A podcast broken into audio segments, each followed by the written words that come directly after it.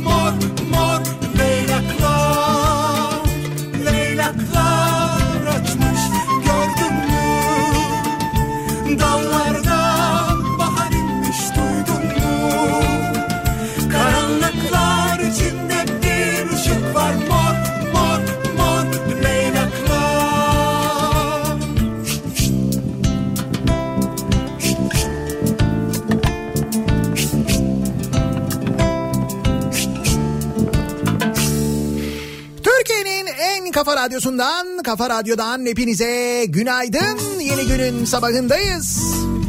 Günlerden çarşamba. Tarih 19 Şubat 7'yi 5 dakika geçiyor saat. Karanlıklar içinden sesleniyoruz yine. Henüz bu saatlerde İstanbul'da hava hala aydınlanmıyor. Unutunca Hafiften sis kimi yerlerde pus durumu var. Hava bir hayli soğuk. Bahar özlemi hat safhada. İşte böyle bir sabaha böyle bir güne birlikte başlıyoruz. Günaydın. çok bağıran en doğru sayılır insanlar işitmeyince bu iş zor yonca çünkü insanlar günler boyunca hiç soru sormadan zor yonca insanlar günler boyunca hiç soru sormadan durur. Bu hiç zor, çok zor yonca. Çünkü sevmeyi bilmeyince bahar gelir fark edilmez olur insanlar görmeyince bu iş zor çok zor yonca çünkü bizden duymayınca birinin eli herkesin cebinde insanlar umursamayınca bu iş zor yonca çünkü insanlar yıllar boyunca hiç soru sormadan durur. Bu iş zor yonca. Çünkü insanlar yıllar boyunca hiç soru sormadan durur.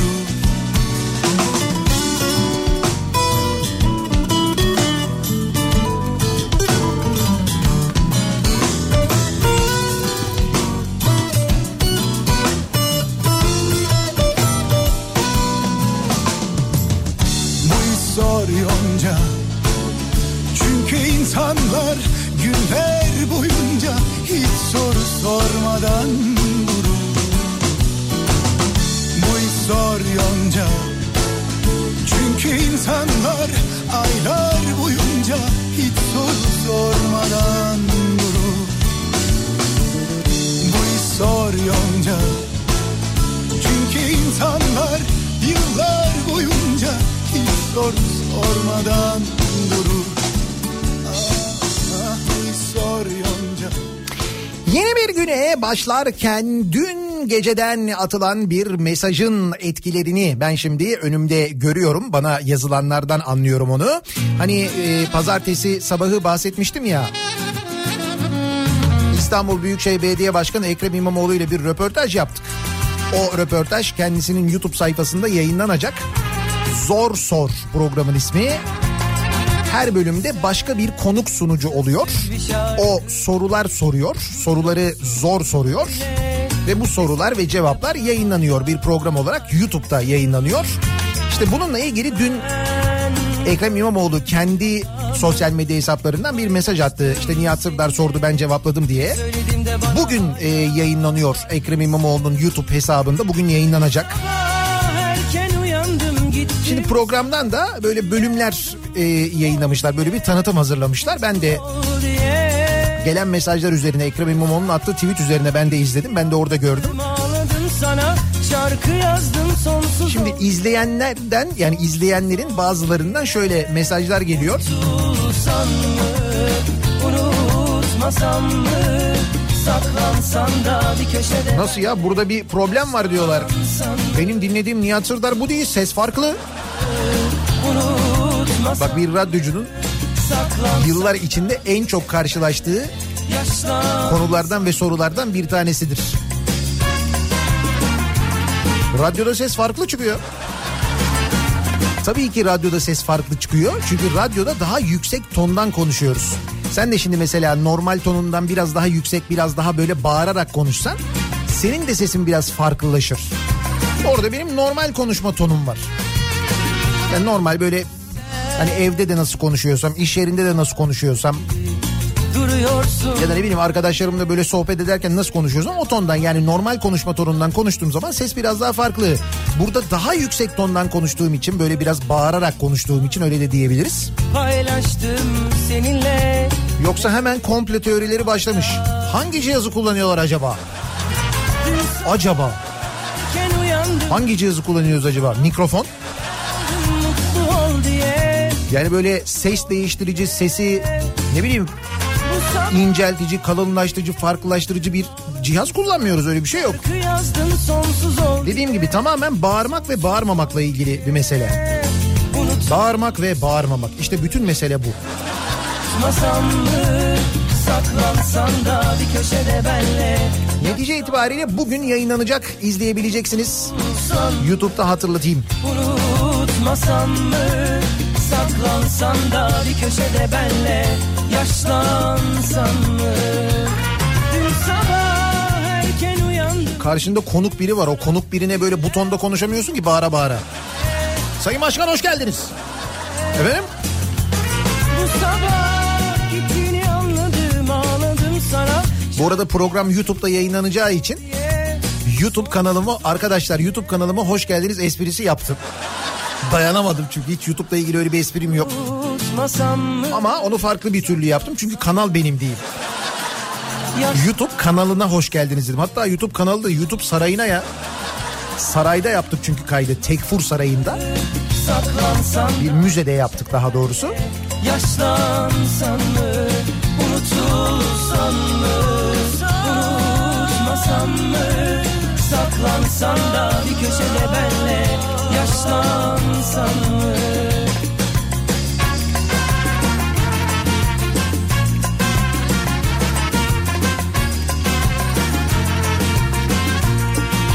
Otobüse bindiği zaman otobüs şoförüne günaydın diyenlerin radyo programı.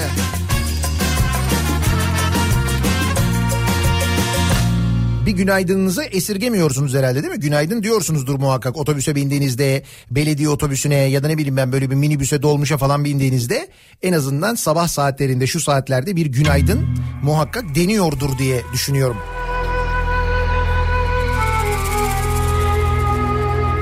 Ne olmuş? Ya bu Zeki Kayağan Coşkun dün gece yine benimle ilgili konuşmuş ya? Ya arkadaş ne dedikoducu ne arkamdan konuşmaysa yüzüme böyle değil. Beni gördüğü zaman ay Nihat'cığım nasılsın iyi misin nasıl gidiyor bilmem ne falan filan. Radyoda arkamdan ne olmuş yine? Kemal Paşa tatlısı gelmiş pişmemiş ben yemişim. Alakası yok. Kuru iftira. Görmedim hiç öyle bir Kemal Paşa tatlısı falan. Ciddi söylüyorum bilmiyorum yani. Tavuk yemiştir. Bu arada tavuk hala bizim bahçede biliyor musun? Hayır komşunun tavuğu kışta diyemiyoruz. Ne yapacağız bilmiyorum. sıcak iklimlerden estirmiştik bu romansı.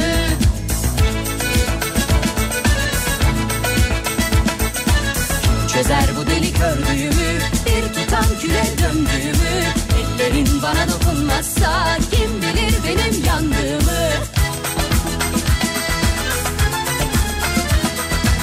Anlamaz mısın yar, seni bana yazmışlar.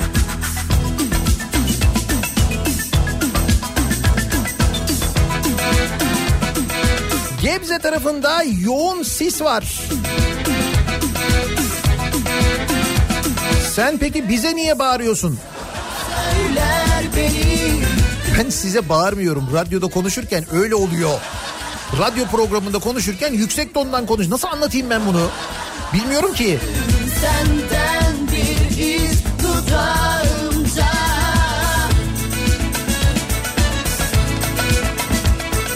Kim çözer bu delik ördüğümü Hayırdır yavaş yavaş ekranlara mı geçiş yapıyorsunuz? Alakası yok. İşim olmaz. Hiç öyle bir niyetim, hiç öyle bir hevesim, hiç öyle bir isteğim yok. Sadece böyle bir ricada bulunuldu. Anlamaz mısın yar. Çok da böyle kibarca, çok nazikçe, çok onore ederek davet ettiler. Ben de onun üzerine kabul ettim. İstediğiniz soruyu sorabilirsiniz dediler. Soruları önceden bize vermenize gerek yok dediler. Ben de onun üzerine kabul ettim. Öyle söyleyeyim. Şarkı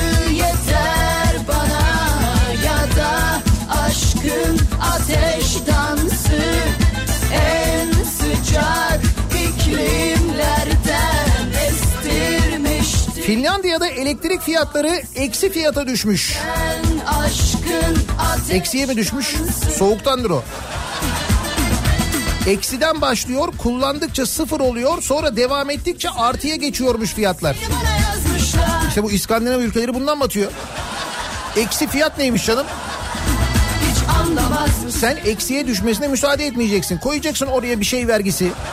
Ne bileyim Finlandiya TRT'si vergisi, bilmem ne vergisi, kayıp kaçak bedeli, işte geyik çaktı bedeli. Ne bileyim köpekli kızaklar böyle köpeklerin çektiği kızaklar geçerken bizim kablolar e, kesildiği kablolar koptu bedeli. Koyacaksın bunları. Eksi fiyat neymiş?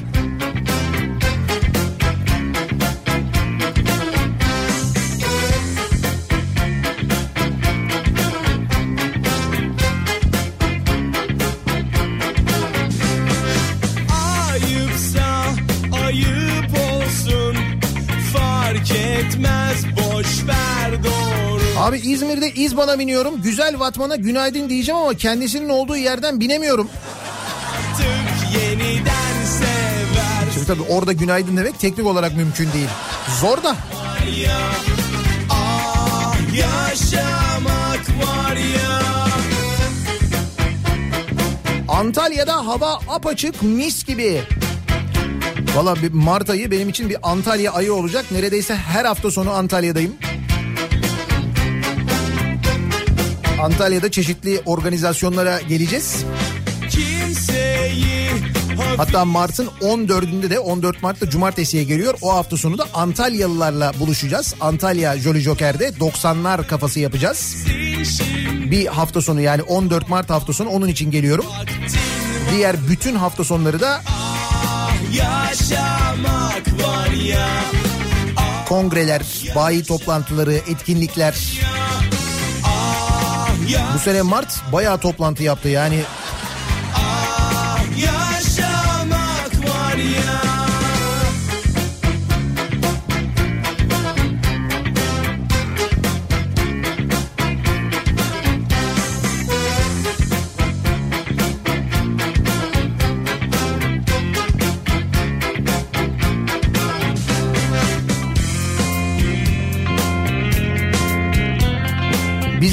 Sipariş sorularla yapılan tiyatral programlara o kadar alışmış ki sorular istenmeden gerçekleştirilen bir yapıma inanmak istemiyorlar. Dönüşmüşüz haberimiz yok diyor Serkan. Vallahi öyle olmuş. Bak kimseye bir daha söylüyorum ne soruları önceden istediler. Ne ya programı çekmeden önce bir duyalım bir hazırlık hiç öyle bir şey olmadı biliyor musun? Ben hazırladım soruları benim defterimde yazıyordu kimse görmedi. yaşamak var ya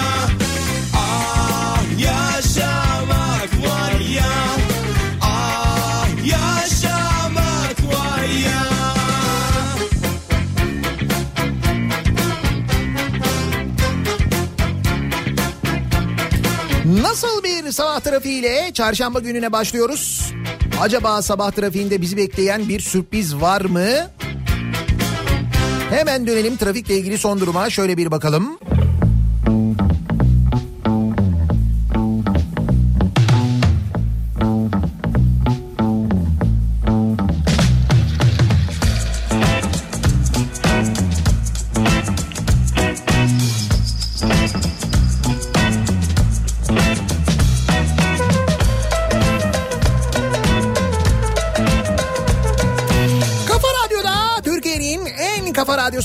Devam ediyor. Daiki'nin sunduğu Nihat'la muhabbet. Ben Nihat Sırdar'la. Çarşamba gününün sabahındayız. Koca dünya tam yükümüzün Söyle söyle fani dünya dert küpümüzün İstanbul'da yaşanan bir hırsızlık olayıyla başlayalım. İstanbul'daki olay sabah saatlerinde İstanbul'un Beyoğlu ilçesinde meydana gelmiş. İşe gitmek için evinden çıkan Profesör Zeki Fındıkoğlu otomobiline yöneldiği sırada içeride bir kişinin olduğunu görmüş. Kendi arabasının içinde biri var. Aracın kapılarını kumanda ile kilitleyen profesör ve eşi polisi arayıp çevredekilerden yardım istemiş. Olay yerine gelen polis ekipleri hırsızlık şüphelisini gözaltına almış. Şüphelinin üst aramasında bir adet laptop, araç navigasyonu ve cep telefonu ele geçirilmiş. Profesör otomobilin içinde birini görünce şoke olduğunu söyleyerek şunları anlatmış. Üniversiteye gitmek için evden çıktım. Otomobile baktığımda çuval gibi bir şeyin olduğunu gördüm. Ben Suriyeliyim bana dokunamazsınız diyordu. Ne diyordu? Arabanın içine girmiş hırsızlık yapıyor yakalıyorsun ben Suriyeliyim bana dokunamazsınız mı diyor. Böyle bir dokunulmazlık vermedik biz herhalde verdik mi öyle bir şey? Hani onu veriyoruz, bunu veriyoruz, vatandaşlık veriyoruz, sağlık hizmeti hakkı veriyoruz, eğitim hakkı veriyoruz, sınavlar e, sınava girmeden üniversiteye yerleşme hakkı veriyoruz falan. Bu noktaya geldik mi? Aracın içinde ne var ne yok sökmüş, doldurmuş çantasına. Eşim Adanalıdır. Araçtan kendisi çıkarttı şüpheliyi. Ben karışamadım. Bak gördün mü? Ben Suriyeliyim bana, do- bana dokunamazsın. Hadi oradan ben de Adanalıyım gel buraya. Adanalı olunca hiçbir şey sökmüyor. Yenge indirmiş yani. Polis ekipleri gelene kadar eşim ve komşularla tuttuk şahsı demiş. Bu da güzelmiş ha. Ben Suriyeliyim bana dokunamazsınız. Ne o? Diplomatik dokunulmazlık. Hani Cehennem Silahı filminde öyle bir sahne vardı hatırlıyor musunuz? Güney Afrikalı bir diplomat vardı böyle geminin üstünden böyle bağırıyordu. Diplomatik dokunulmazlık falan diye. Sonra Mel Gibson Dur be İstanbul'dan Adana'dan nerelere gittik bir anda.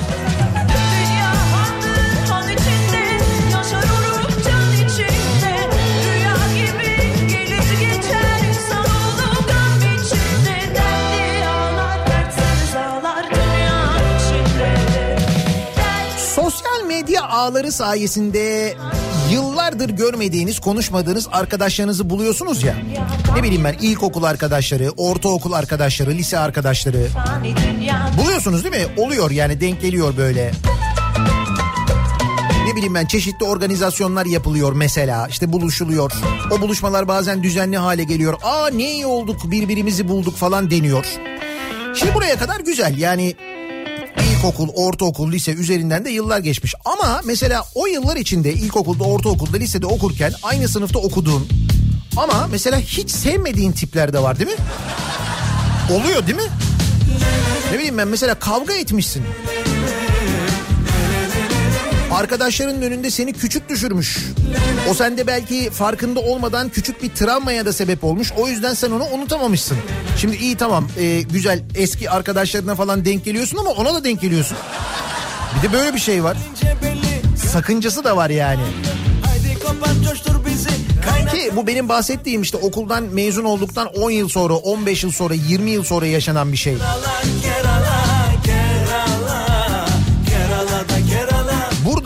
Süre biraz daha kısa da tepkiye bak şimdi bak.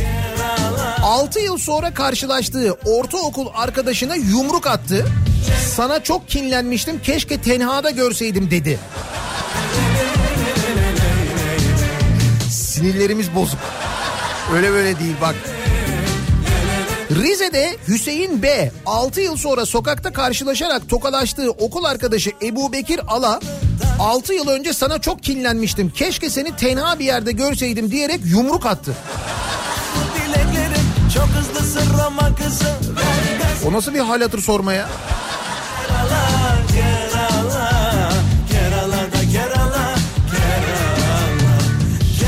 Ebu Bekir Alın kendini korumaya çalışırken ittiği Hüseyin B yere düştü.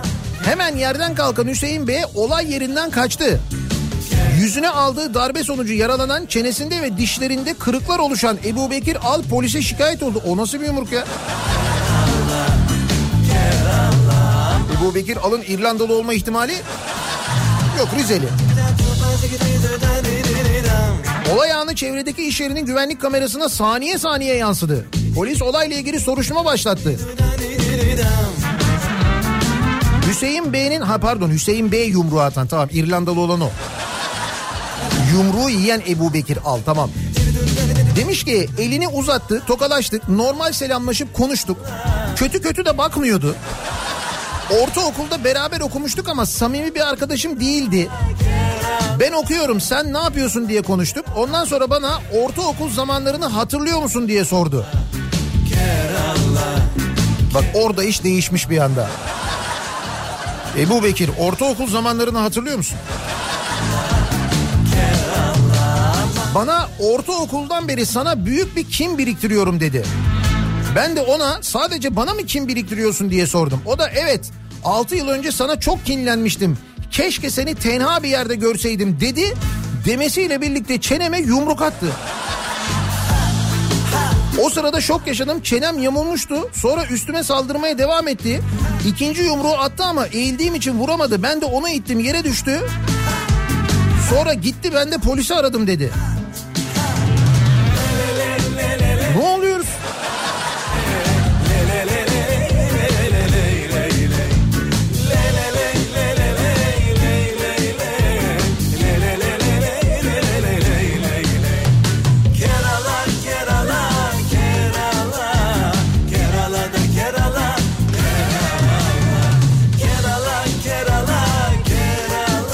Söylüyorum sinirimiz bozuk. Bir de bunlar genç bu arada ha.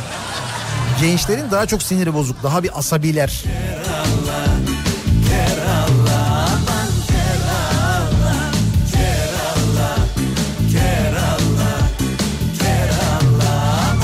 Şehir hef- efsanesi 1600 yıllık tarihi yok etti. Yine mi ya? Bu sefer hangi gölün dibini kuruttunuz Allah aşkına ya? Yok bu sefer göl değil. Üstelik İstanbul'da oluyor bu. İstanbul Çatalca'da 1600 yıllık ballı germe su kemeri definecilerin hedefi oldu. Tarihi su kemerinin taşları arasında altın bulunduğunu düşünen define avcıları ya su kemerinin taşının arasına niye altın koysunlar? Oradan su geçecek ya. Bir düşünsene bak akıl var mantık var. De ki birileri zamanında bundan bin yıl önce mesela ya da 500 yıl önce altınlarını gizlemeyi düşünüyorlar. Adam su kemerinin altına suyun geçtiği yere bu altını gömer mi? Lan su akıyor oradan. Alır götürür onlar açığa çıkar falan daha güvenlikli bir yere koymaz mı? Biraz düşün. Ya da mesela şunu düşün. di- Dipsiz gölün dibinde altın varmış. Ya o gölün dibine o altını adamlar nasıl gömsün? Roma lejyonerleri görmüş. 500 yıl önce 500 yıl önce 600 yıl önce nasıl dalıyor nasıl dibi kazıyor nasıl oraya gömüyor? Yani heves var ama zeka yok. Buyur 1600 yıllık su kemerinden bahsediliyor ya. Kemeri oluşturan taşlar murç ve kazmalarla kazılırken tarihi eserde büyük bir yıkım meydana gelmiş. Çatalca Kültür ve Turizm Derneği Başkanı Ahmet Rasim Yücel milattan sonra 4. yüzyılda yapılan bu tarihi yapıya büyük hasar vermişler. Daha bir ay öncesine kadar bu kadar yıkım yoktu. Son zamanlarda defineciler burada çok çalışmışlar demiş. Bu kahvede başlıyor biliyorsun değil mi bu muhabbet? Bekir. Buyur abi. Ne yapıyorsun? İyi abi yancıyız işte arkadaşlar okuyor yine. Gel gel. Şu ballı germe kemeri var ya. O çok eski ya. Değil mi? Eski abi ya Roma falan diyorlar. Eski Roma diyorlar yani. Bu Romalılar bu altınlarını bu su kemerine ya gömdülerse ciddi mi söylüyorsun ya? Düşsene oğlum 1600 yıldır kimse dokunmamış. Kim bilir ne var orada? Şimdi Bekir bir sonraki kahveye yancı olarak gittiğinde oradakilere bunu şöyle anlatıyordu. Bu kulaktan kulağa bu böyle bu şekilde yayılıyor. Oğlum ballı germenin altında altın varmış lan. Geçen anlattılar. Sonra bu bir şehir efsanesine dönüşüyor. Sonra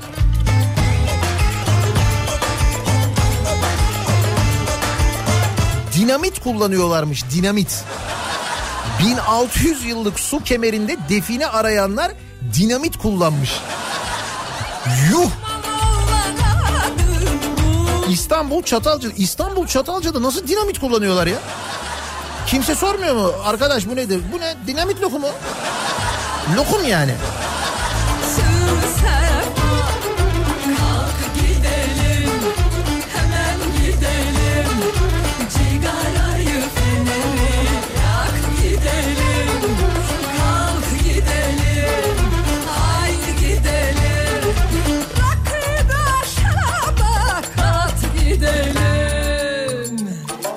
doğal, ne kadar böyle normal bir şeymiş gibi konuşuyoruz değil mi?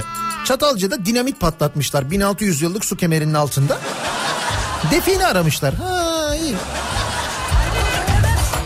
Normal yani.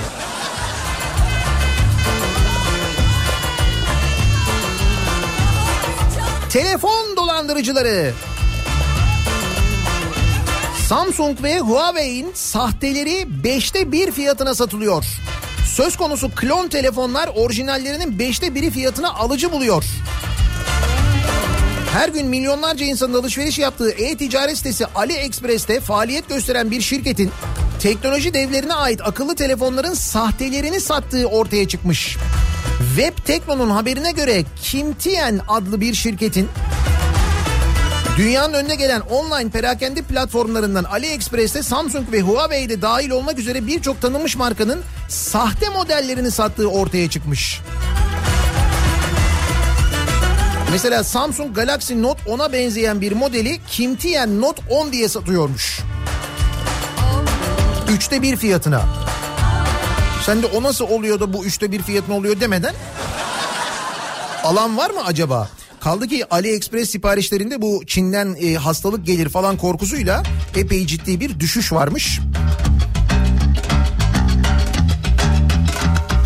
Tabii Çin'in ticaret hacminde ciddi bir azalma, işi ekonomik krize kadar götürebilecek ciddi manada bir sıkıntı.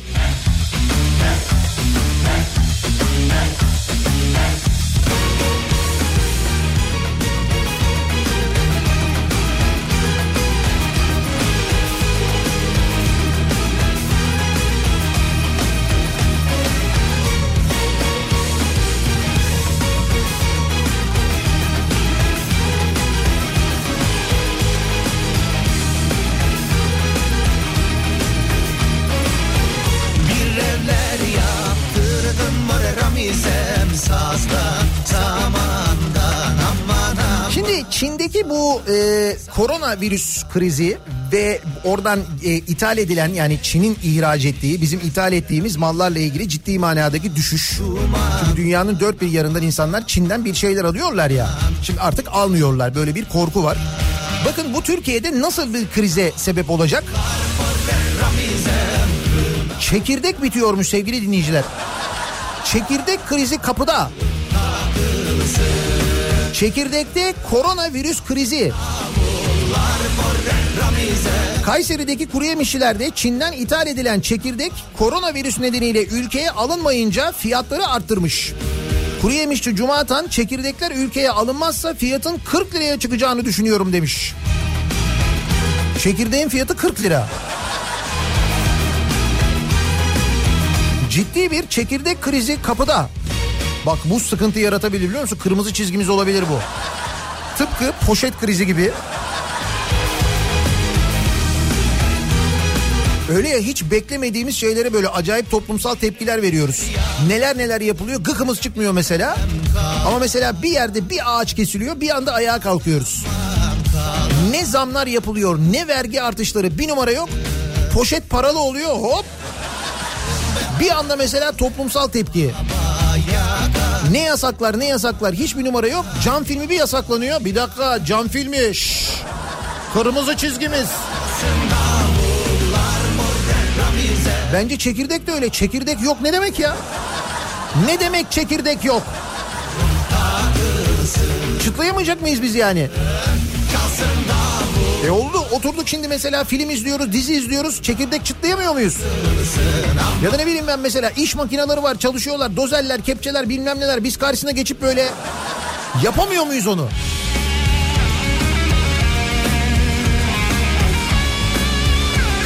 Alternatif olarak bizim çekirdek getirebileceğimiz tek ülke Çin'dir. Bu koronavirüsünden dolayı haklı olarak da önlem amacıyla çekirdek ithalatını durdurduk. Ne yapmamız gerektiği konusunda yetkililerimizden yardım istiyoruz. Şimdi çekirdeğin fiyatı 20 lira. Eğer Çin'den gelecek olan çekirdekler gümrükte bekletilirse bu fiyat abartısız 40 liraya çıkar. Bunu biz vatandaşa anlatamayız. Büyük sıkıntı. Çok büyük kriz.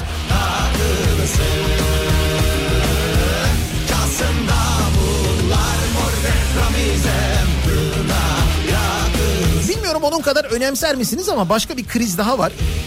O da ilaç krizi. Çekirdek daha mühim. Çekirdek ya. İlaçlara yapılacak zam beklentisi öncesi birçok ilacın piyasada bulunmaması krizi derinleştiriyor.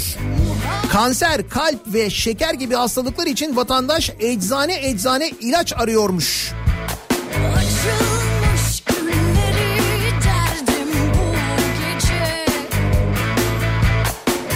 Bir eczacı demiş ki grip ilacından hayati önem taşıyan ilaçlara kadar ilaç bulunamıyor. Kanser ilacı, çarpıntı ilacı hatta en basit grip ilacını bile bulamıyoruz. Depolarda da yok. Bu aralar zam geleceği söyleniyor. Ya firma stokluyor ya da depolar. Ararım seni her yerde Sorarım Ne güzel memleket. Hiç. nerede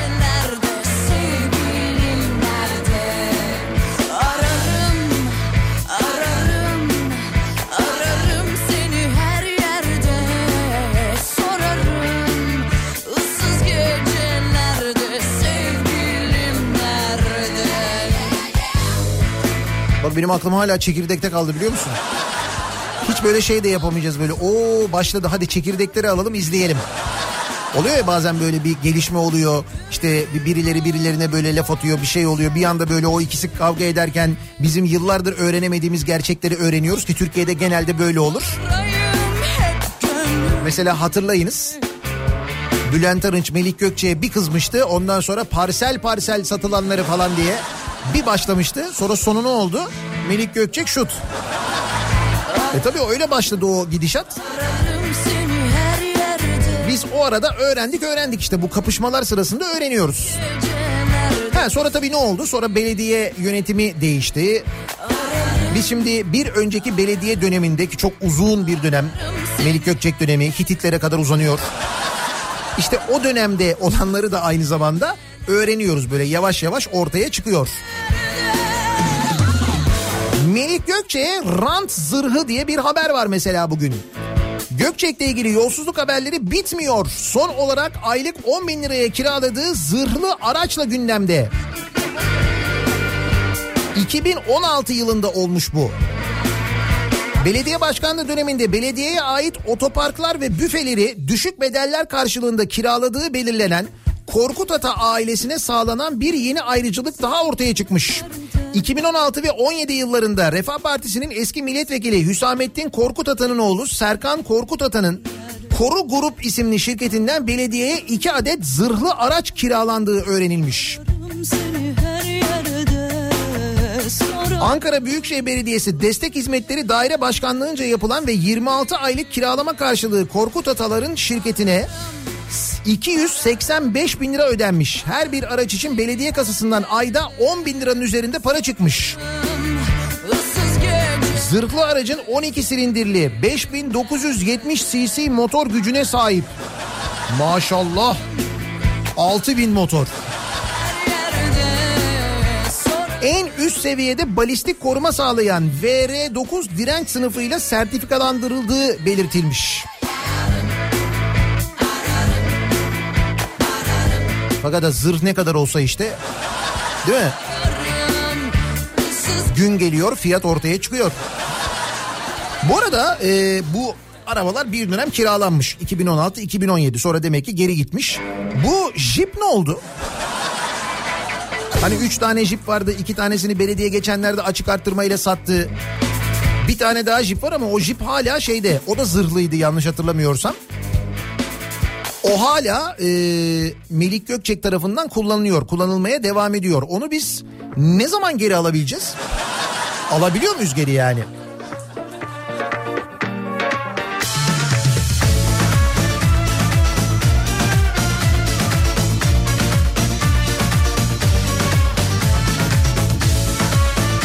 Yani biz derken ben bu arada Ankaralılar için söylüyorum. Hani belki Ankaralılar ilgi duyuyorlardır diye söylüyorum.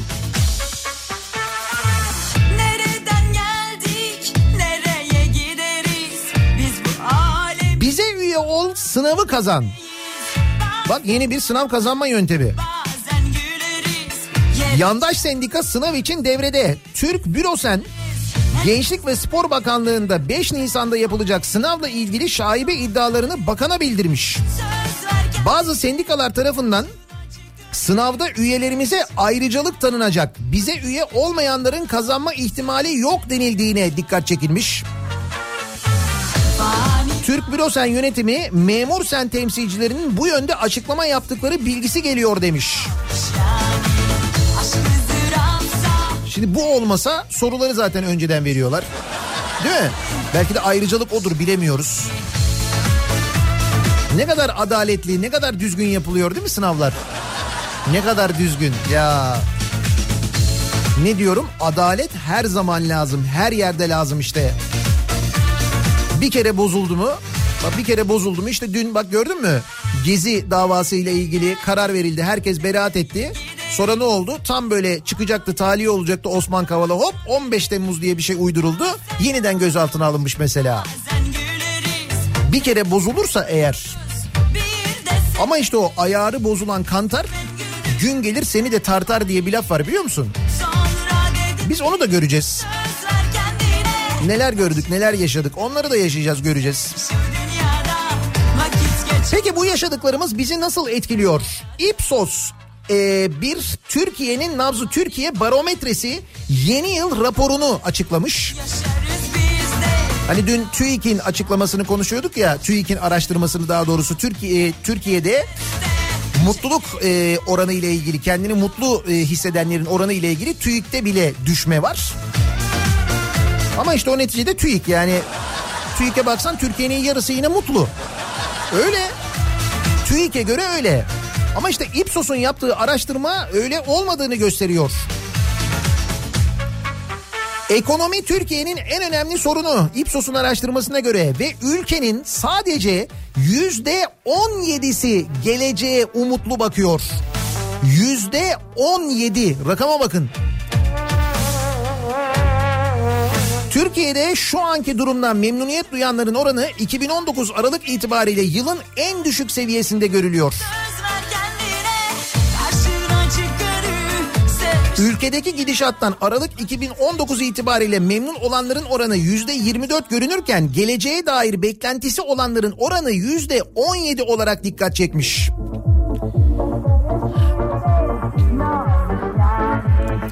Ülkenin en önemli sorunu nedir diye sorulmuş katılımcılara. Soruya verilen yanıtlarda öne çıkan sorun ekonomi olmuş. Ekonomiyi terör, eğitim ve Kürt sorunu takip etmiş. Ne olmuş yani Aşk ızdırapsa Tek nefeste 2019'un Şubat ayında ekonominin en büyük sorun olduğunu düşünenlerin oranı yüzde 65 iken bu oran Aralık'ta yüzde 58'e düşmüş ancak sonra yeniden yükselişe geçmiş. Son zamanlarda yine ekonomiyle ilgili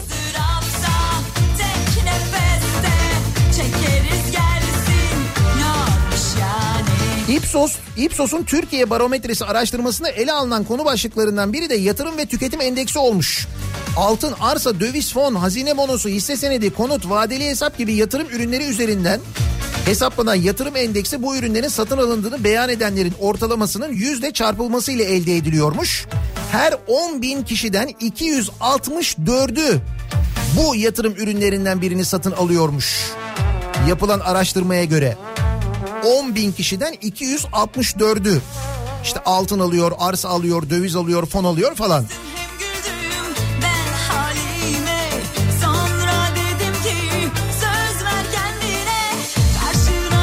Şu ülkenin sorunu sorusuna gelelim ve bununla ilgili konuşalım. Ipsos'un yaptığı bu araştırmada ülkenin en önemli sorunu ekonomi olarak görülüyor. Gelecekten umutlu olanların oranı yüzde 17. Peki sizce nedir acaba ülkenin en önemli sorunu? Fani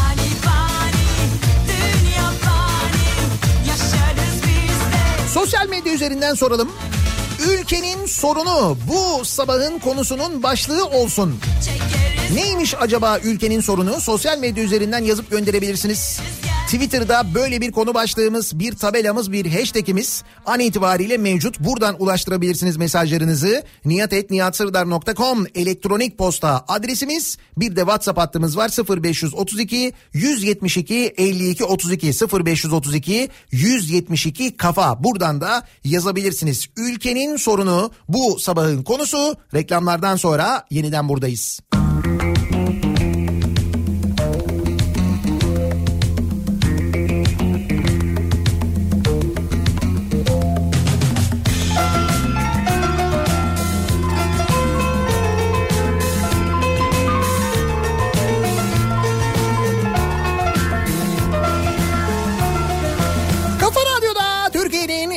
Kafa radyosunda devam ediyor. Daiki'nin sunduğu Nihat'la muhabbet. Ben Nihat Sırdar'la. Çarşamba gününün sabahındayız. Ülkenin sorunu ne olabilir diye konuşuyoruz. Ipsos'un yaptığı araştırmaya göre ülkenin en önemli sorunu ekonomiymiş. Araştırma sonucu böyle çıkmış. Sizce ülkenin sorunu ne diye soruyoruz? Ve Anası da yesin, babası da yesin. Yesin anam yesin, canikosu yesin. Anası da yesin, babası da yesin. Yesin anam yesin, Canikosu yesin Ülkenin sorunu Canikos'u diyenler için çalıyoruz. Öyle çok mesaj geliyor çünkü de. Sizce ne olabilir acaba ülkenin sorunu diye bu sorunu ve sorunları tespit etmeye çalışıyoruz. Elinde sigarası Gönlümde var yarası Ülkenin sorunu balık hafızalı olmak diyor mesela Ayça. Unutuyoruz, hatırlamıyoruz.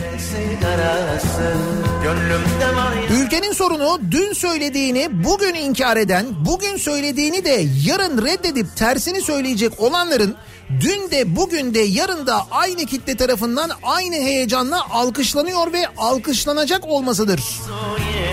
Ki seçim döneminde bunu net bir şekilde gördük. Babasına mesela arkadaşlar bu ak bravo Ülo ya. Arkadaşlar bu kara. Ertesi gün o da alkışlandı mesela. Biz bunu gördük değil mi? Yaşadık yani. Ülkenin sorunu çekirdek. Çekirdek çok büyük problem ya. Ne demek çekirdek yok ya? Çin'den geliyormuş çekirdek bizim yediğimiz çekirdek ve o e, Çin'den gelen çekirdek gelemiyormuş bu koronavirüs yüzünden. Çin'den ithalatı durdurduk ya. Ve çekirdek olmayabilirmiş. Büyük kriz ya ben sana söyleyeyim.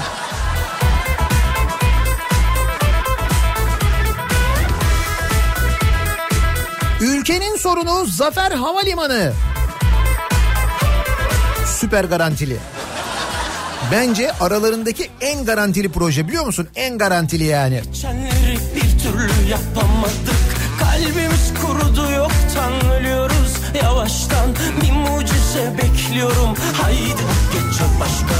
Bugün değilse ne zaman ateşi yakıyorum. Dans edip yörüngende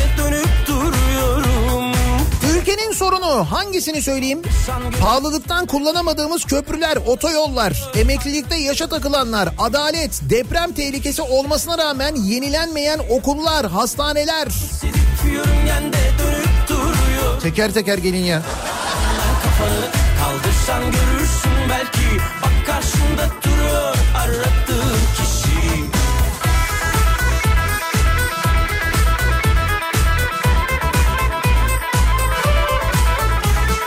Ülkenin sorunu hiçbir sorunu olmadığını sanmasıdır bence diyor Nuray. Ülkenin sorunu mu? Ne sorunu ya? Survivor'da kim elenecek bu hafta sonu? Onu mu diyorsunuz? O mu sorun? Başladı değil mi? Ama daha yeni başladı. Öyle birazcık baksan hayatın gerçeklerine okurum meydan Bugün değilse ne zaman ateşi yakıyorum Dans edip yörüngende Ülkenin sorunu sürekli uçuşta olmak. Kaldırsan görürsün belki Evet ya bu uçuş personelinin en büyük sıkıntısı sürekli uçuştayız. Biz değil miyiz? Ekonomi uçuşta, sağlık uçuşta, eğitim uçuşta. Tabii uçuşta olunca diyor Alev yukarıdan her şey küçük görünüyor. Sorunlar da küçük görünüyor değil mi? karşında duruyor aradığın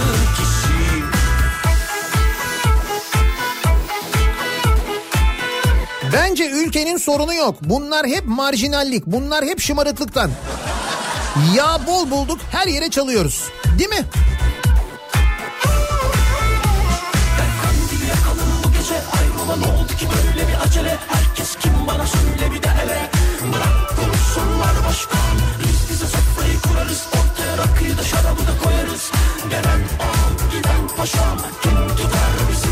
Bence ülkenin sorunu araştırmayı Ipsos'un yapması. Bırak o araştırmayı TÜİK yapsın bak ne oluyor. Haklı. Telefondan kafanı kaldırsan görürsün belki Sevgili Ipsosçular. duruyor Ne oluyor? kişi Bugün değilse ne zaman ateşi yakıyorum Dans edip yörüngende dönüp duruyorum Telefondan kafanı kaldırsan görürsün belki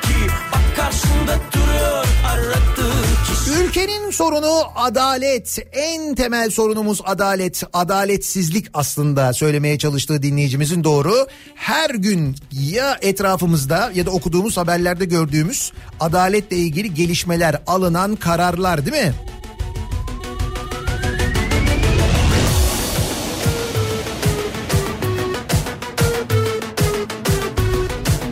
Canikos'u adaletsizlik ve bence ülkenin sorunu sağlık.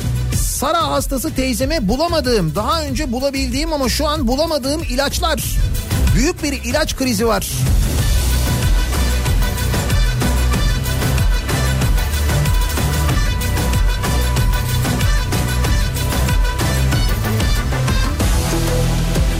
Ülkenin sorunu sarı kızın iletişiminin engelli olması. Oynaşıyor Ha bu şeyin sarı kızın kulağına taktığımız cep telefonu değil mi?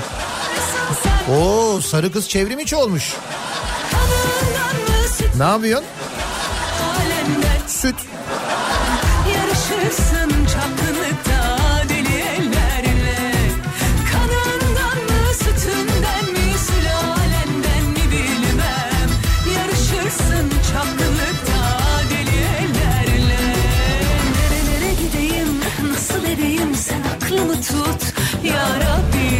İzmir'den mesaj geliyor bu arada çok. Çekirdek sorunu neymiş? Çiğdem sorunudur o diyorlar. Tabii öyle tamam onu itiraz etmiyoruz ona.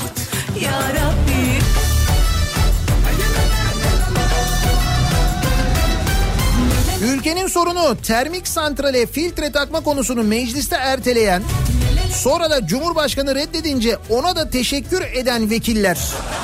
Ülkenin sorunu. Onu da gördük değil mi? Onu da yaşadık.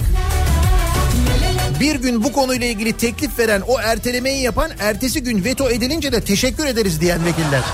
Lan bir gün önce sen verdin teklifi ertelensin diye.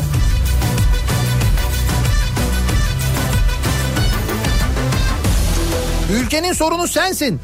Senin sesin bize niye bağırıyorsun? Ya radyo programı ya.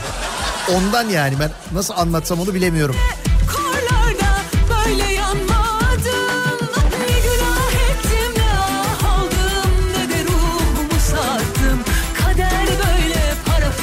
Sen bir de Ceyhun Yılmaz'ın ve Zeki Kayağan Coşkun'un gerçek seslerini duysan program haricindeki seslerini bu mu dersin ya?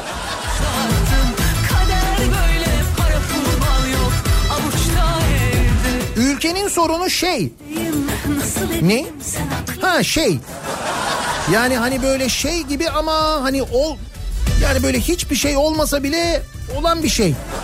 Onun gibi bir şey yani. sen aklımı tut Tabii şey deyince aklımıza geliyor ülkenin sorunu florür.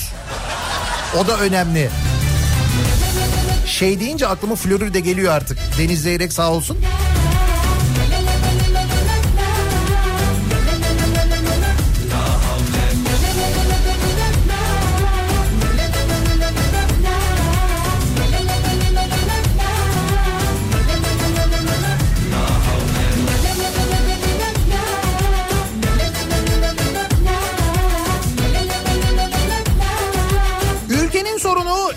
Eğitimsizlik. Eğitim doğru verilse bunların hiçbiri olmaz.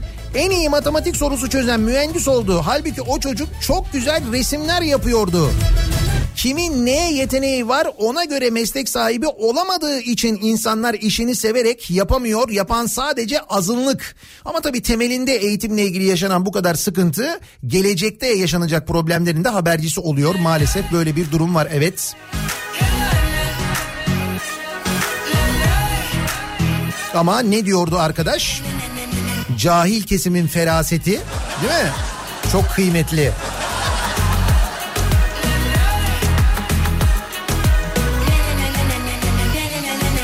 Niye herkes bu kadar ciddi Okunmamış kitaplar Eskiden Neşe'nin tek sorunu kepekti.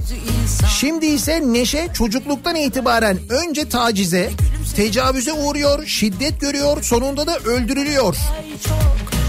Ülkenin sorunu bence bu. Bir de üstüne ama onun da o saatte o kılıkla orada ne işi varmış canım yaftası yemekten kurtulamıyor. Kadın cinayetlerini durduracağız platformunun e, yayınladığı 14 Şubat'ta yayınladığı rakamlar 2019'da öldürülen 474 kadının 2019 yılı boyunca Türkiye'de 474 kadın öldürülmüş. Bu kadınların 159'u beraber oldukları erkekler tarafından öldürülmüş. Yani onları sevdiğini iddia eden insanlar tarafından.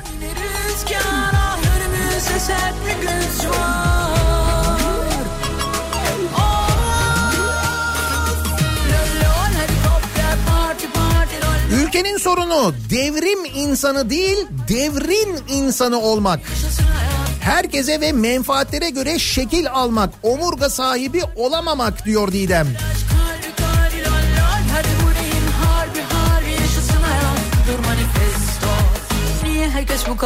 Ülkenin sorunu neymiş ya? Ülkenin hiçbir sorunu yok. Herkes mutlu mesut yaşayıp gidiyor. Halinden memnun. Bugün seçim olsa oranlar belli. Ne konuşuyorsunuz? Diyor Muharrem. Ama bu kadar da hızlı yüzümüze vurulmaz ya. Bu kadar hızlı değil yani.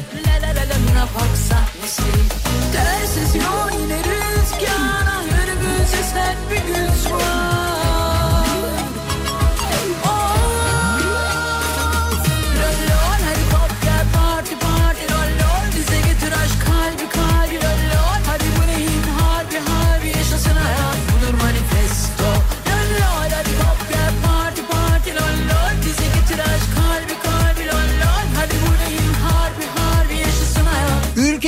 Ülkenin sorunu namussuzlu, namusluların namussuzlar kadar cesur olmayışı. O zaman diğer her şey çözülür zaten diyor Alper.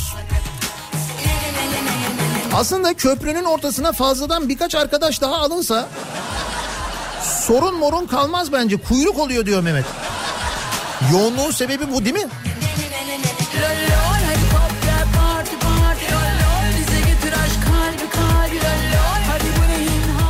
Ülkenin sorunu Anka Park. Şöyle ki bir kişinin tüm bilimsel verilere rağmen ısrarla bir projeyi dayatması, adamın birinin keyfine göre işler yapması. Sonuç işte sonuç Anka Park. Buyurun adamın bir tanesi yapma etme buraya yapılmaz.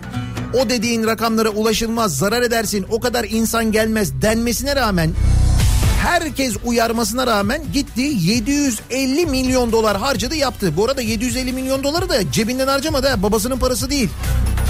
Senin benim paralarımızı harcadı oraya 750 milyon dolar o kadar yapma denilmesine rağmen sonuç ne oldu? Buyur battı işte. Kırık Ve ne dedi eleştirildiği zaman benim kişisel zevkim dedi ya.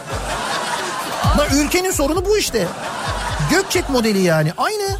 senin Şimdi Anka Park'ta olan şey şu anda mesela tanı- e, tartıştığımız Kanal İstanbul'da aynı değil mi sizce? Aynı şey değil mi? Bak bilim insanları, bilim adamları, aklı başında olan herkes olmaz, yapılmaz, yapmayın. Şöyle zararı olacak, böyle kayıp olacak diyor. Bunların hepsini geçtim ben. Yani bilim insanlarının sakınca anlattığı sakıncalar, Karadeniz'e etkileri, Marmara'ya etkileri, Marmara ölecek deniyor. Daha neler neler. Bunların hepsini geçtim ben. O Kanal İstanbul'un yapılacağı bölgede yani Marmara bölgesinde biz büyük deprem bekliyoruz değil mi? 7.5 diyorlar uzmanlar 7.5. aleminden Yani bizim Marmara bölgesini yıkıp yeniden yapmamız lazım. Bütün çürük binaları tespit edip hepsini yeniden yapmamız lazım. Ve bunun için harcayacağımız parayı hatta o paradan fazlasını dönüyoruz gidiyoruz oraya harcıyoruz. Hiç lüzum yokken. Burada insanlar ölecek deniyor. Yüz binlerce insan ölecek deniyor bakın. Biz insan canını kurtarmak değil Arap'ın arsasını kurtarmanın derdindeyiz. Doğru mu?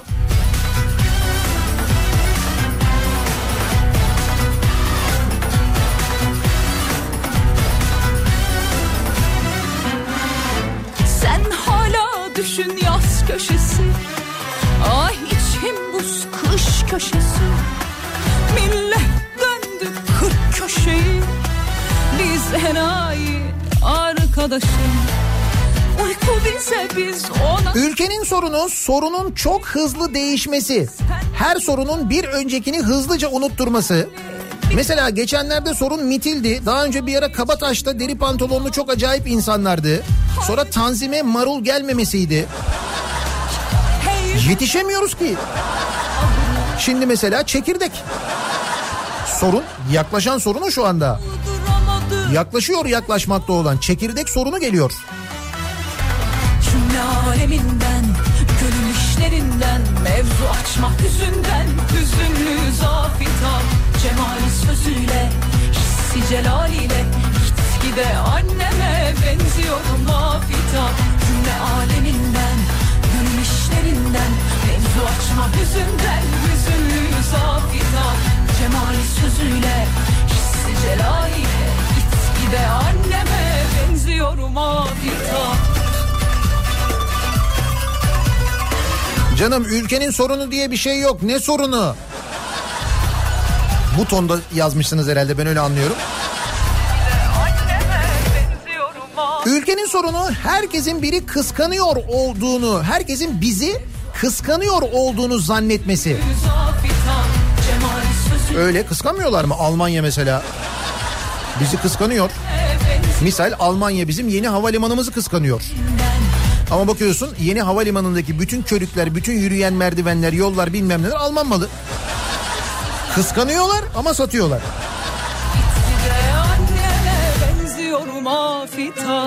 Ülkenin sorunu ekonomi, adaletsizlik, sığınmacı sorunu diyeceğim de çok dinli Tuğçe Kazaz ve ağzından salyalar akan Fatih Tezcan gibilerini görünce sorunun kaynağı ortaya çıkıyor diyor Mustafa. Bir de onlar var değil mi?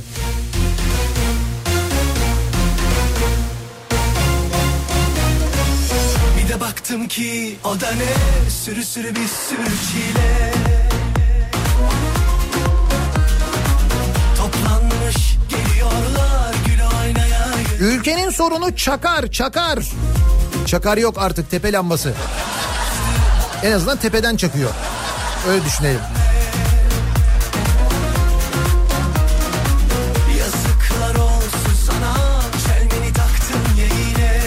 Ülkenin sorunu engelli otoparkına aracını bırakan, uyardığında da seninle kavga edenler. Yani eğitim, yani farkındalık diyor Nazmi. Bu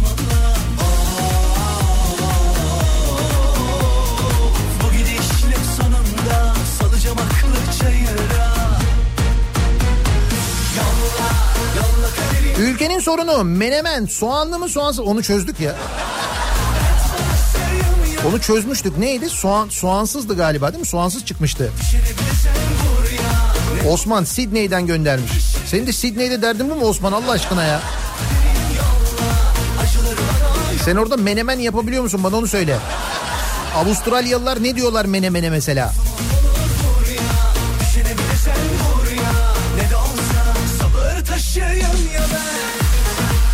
Ülkenin sorunu 50 liralık akaryakıt alanlar diyor Fatma. Fatmacığım o epey bir nostaljik. Artık 50 liralık alamıyoruz. 50 liralık deyince motosiklet nerede diye soruyorlar. Yok arabaya ya. Minimum 100 lira artık.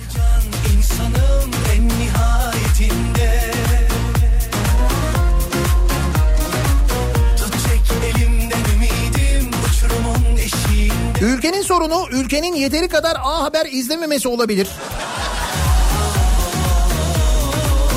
Ama işte o da bir yere kadar ya. Yani bir yerden sonra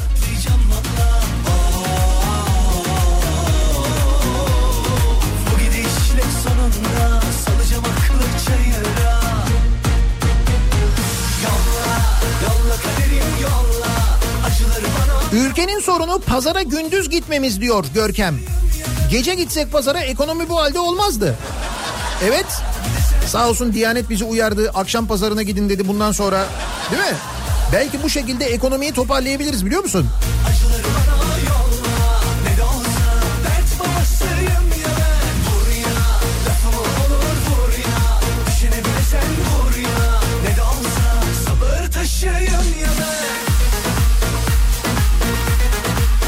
Ülkenin sorunu mitil. Kaldırsınlar artık şu mitili kardeşim. Unuttular onu. İstanbul'da hala duruyor orada. Hayır bir şey değil trafik de oluyor biliyor musun orada? Mitili attıkları yerde. Ülkenin sorunu Cem Yılmaz'ın aşk hayatı. Tabii bir bölüm için. O mesela diğer bütün sorunlardan daha çok takip ediliyor değil mi?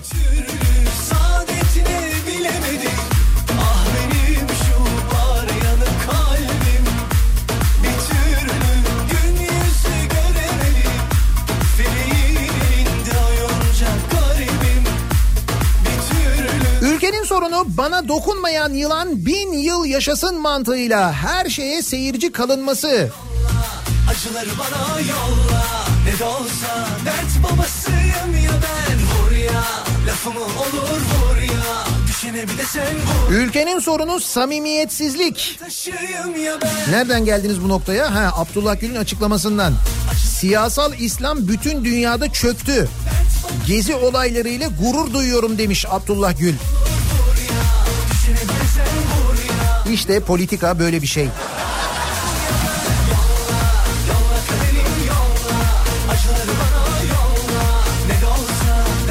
Ülkenin sorunu cehalet virüsü. Korona virüsünden daha tehlikeli.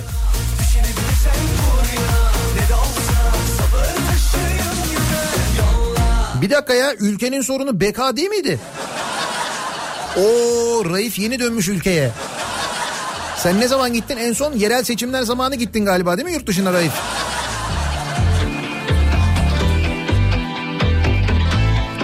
Yeni dönmüş belli. Yerel seçimlerden önce, belediye seçimlerinden önce sorun bekaydı. Sonra bitti o. Düşüşün Son masum parçamı çaldın Gördüm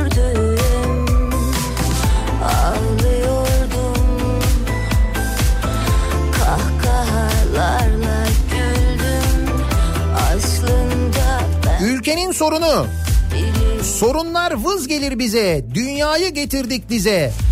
Faturalar yükselmesin. Kettle'ı unutma prizde. Elektrik. O da büyük sorun.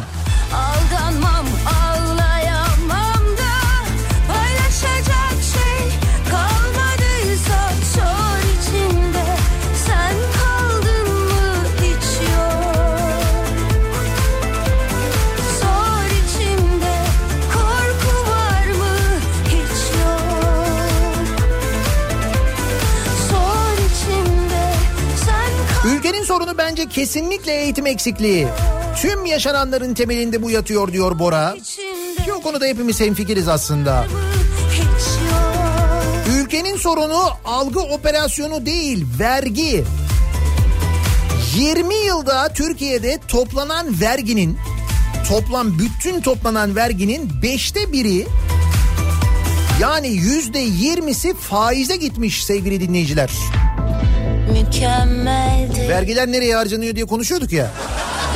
En azından yüzde yirmisinin nereye harcandığını net bir şekilde görmüş olduk. Konup tadını kalbime gömdüm Biz aynıysak Tuzaklar aynı aşklarda Ağlasın şarkılar Ben 2019 yılında maaşla çalışanların ödediği gelir vergisi 96 milyar lirayken şirketlerin ödediği kurumlar vergisi 79 milyar liraymış. Yani ülkenin sorunu çalışanların patronlardan fazla vergi ödemesi.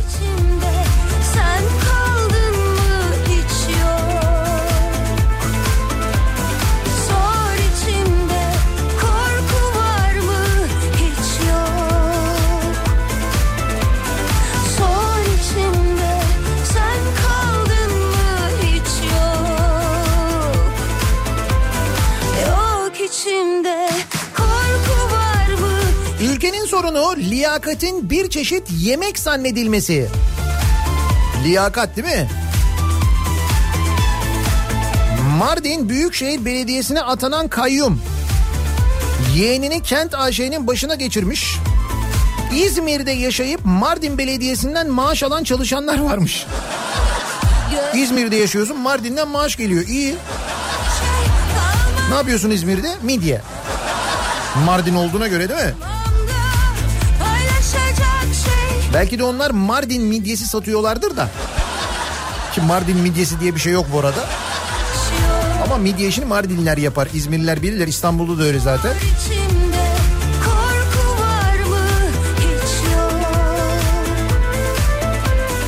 Ipsos'un yaptığı araştırmaya göre ülkenin sorunu birinci sırada ekonomi var. En önemli sorunu buymuş. Sizce nedir peki ülkenin en önemli sorunu diye biz de dinleyicilerimize soruyoruz bu sabah. Ülkenin sorunu bu sabahın konusunun başlığı. Reklamlardan sonra yeniden buradayız.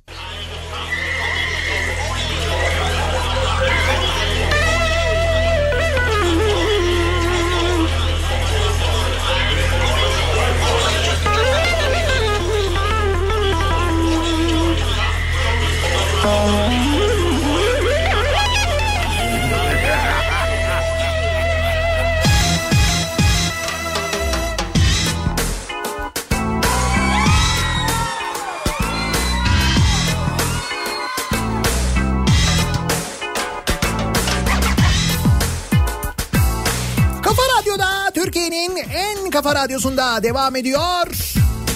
Daiki'nin sunduğu Nihat'la muhabbet. Ben Nihat Sırdar'la. Çarşamba gününün sabahındayız. Tarih 18 değil 19 Şubat. Bir an günleri 19 Şubat evet. Ülkenin sorunu. Ipsos'un yaptığı araştırmaya göre ülkenin en önemli sorunu araştırmaya cevap verenlere göre ekonomi. Sizce ülkenin sorunu ne diye soruyoruz. Ona şuna buna mı sormalı yani nasıl biter bu? Ülkenin sorunu beton ve beton aşkı diyor mesela Murat. Evet bir beton sevgisi var o muhakkak. Alasan ballı kalbini oradan süzülür girerim içeri O gülüşün havalı gelişin bilsen seni nasıl özlemişim Ülkenin sorunu bir sonraki güne daha fakir uyanmak. 6 ay önce 19-20 liraya aldığım tam yağlı peynirin kilo fiyatı 39 lira olmuş. Ben mesela bu kadar zam almadım alan var mı diye soruyor. Bilmem var mı? Yok değil mi? tak etti canıma gel yanıma gül yüzlü yarim gülsene bana Tak etti artık tak etti canıma çok özledim yine gel etti canıma gel yanıma. Gül yüzlü yarim gülsene bana. Tak etti artık tak etti canıma. Pek özledim yine gel.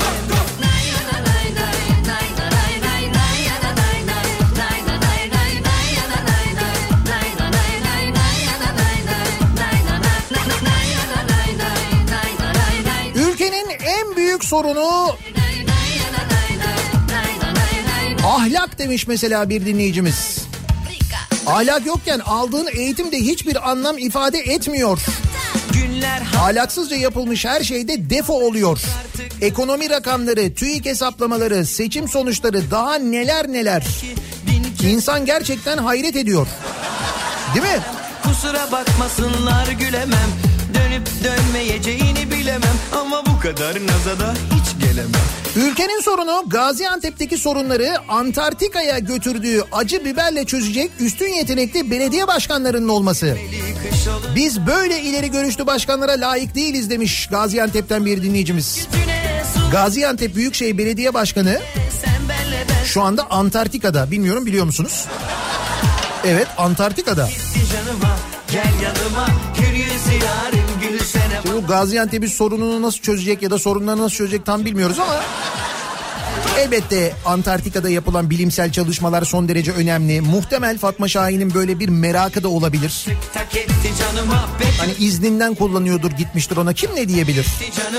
gel Fakat dün Antarktika'da e, Antep biberi yediklerini gördük. Bizi ısıtıyor demiş. Tak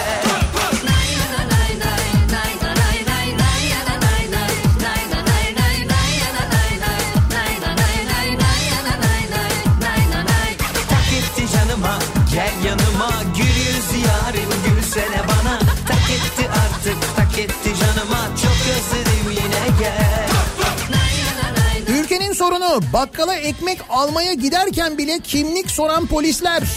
500 metrede 3 kere çevirme insan kendinde bir şey mi var diye psikolojisi bozuluyor. Hep beraber cinnete az kaldı demiş bir dinleyicimiz. Bu aralar arttı değil mi? Bir de geceleri bekçi çevirmeleri oluyor bir de onlar var.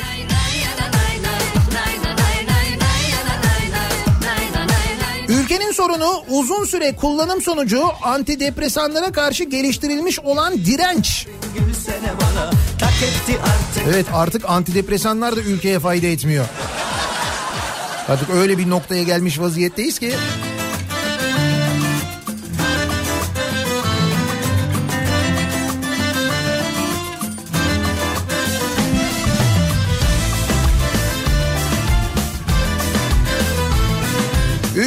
Sorunu CHP zamanında olan bu hastane kuyrukları. Bir görüntü var da. Şaka şaka Şubat 2020 Kocaeli Fatih Devlet Hastanesi'nde sağlıkta reform kuyruğu. Hele bir içeri girelim Al beni bas bağrına İyi gelirim kalp ağrına Kurulup aşk sofrana Seni bir güzel severim Ondan sonrası zaten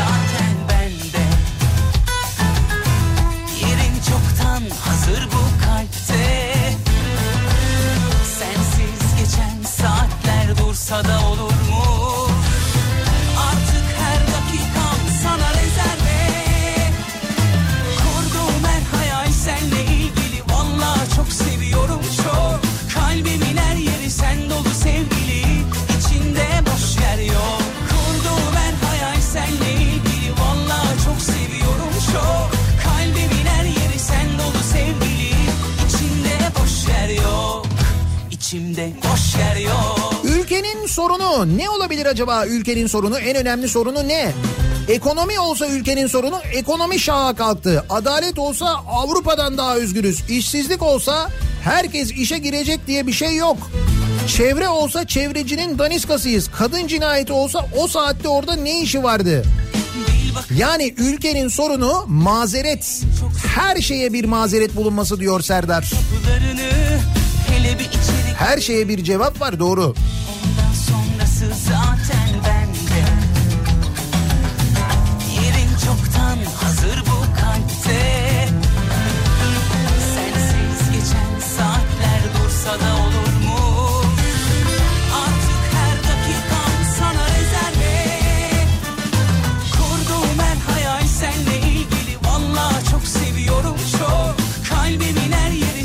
sorunu şu an tabii ki işsizlik.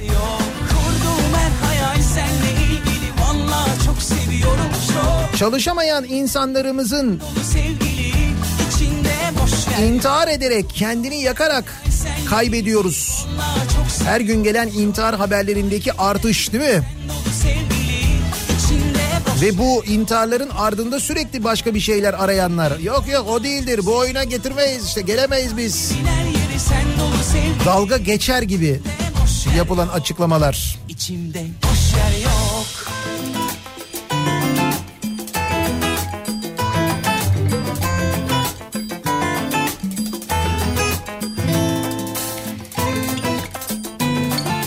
Ülkenin sorunu liyakat demiş mesela bir dinleyicimiz. Eğitimini almadığı, bilmediği işi yapanlar, hak etmediği halde orada görevli olanlar.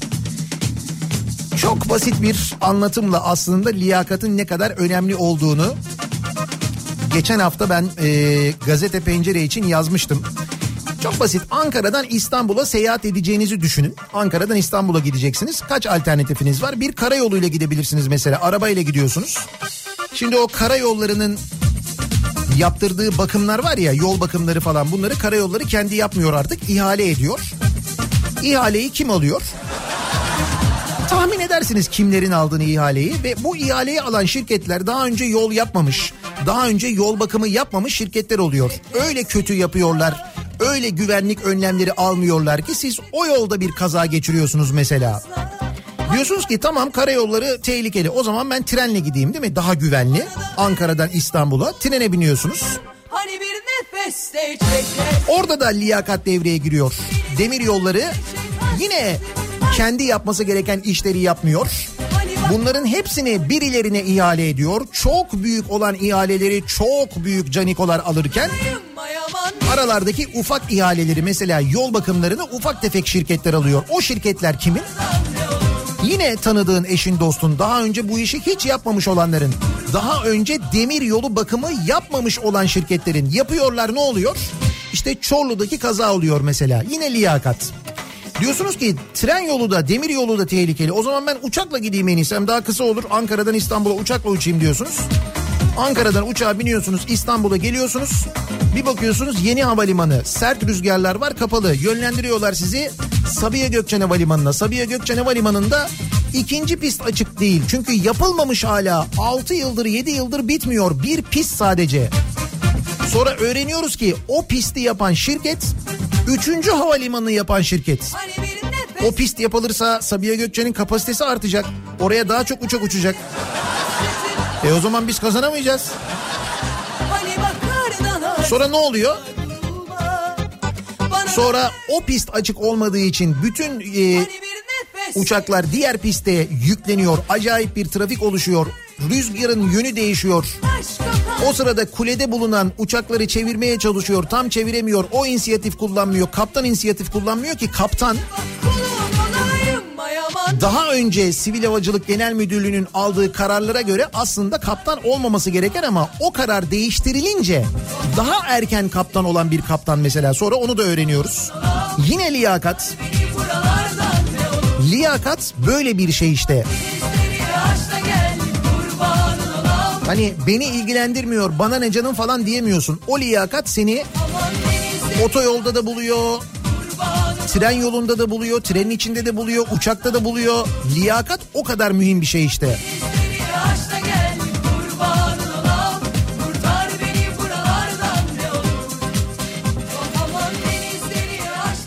Ülkenin sorunu ne acaba? Cehalet ülkenin sorunu. Tek geçerim. Sıcak Zübeyde göndermiş. Şey Ülkenin sorunu adalet eşitsizliği. Gezi olaylarında beraat, anında suç duyurusu, akabinde tutuklama kararı. Osman Kavala yine tutuklanmış. Vatandaş olarak bir dilekçe ver bakalım ne kadar sürede işleme alınıyor? Tutma içinde kalp uyurulur Ekstra bir numara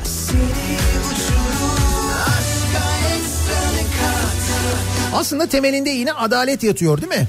Şimdi mesela bu az önce anlattığım liyakat meselesinde adamlar bunları nasıl bu kadar rahat yapabiliyorlar? O ihaleleri nasıl bu kadar rahat verebiliyorlar?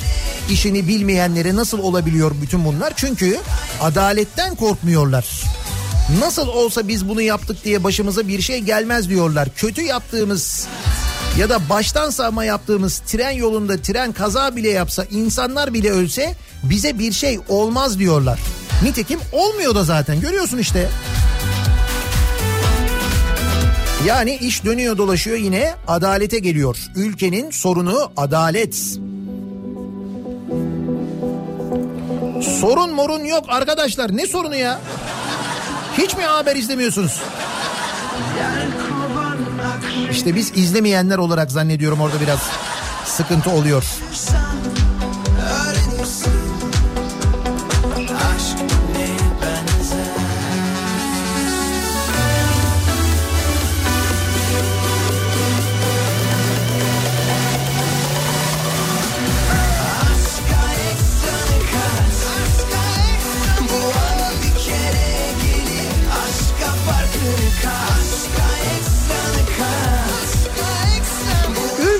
Sorunu bu sabahın konusu.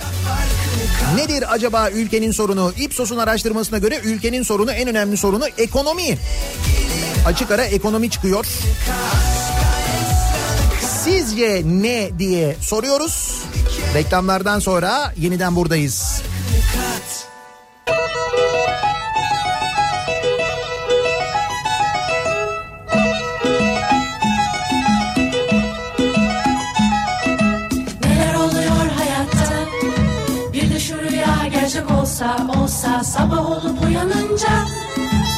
Her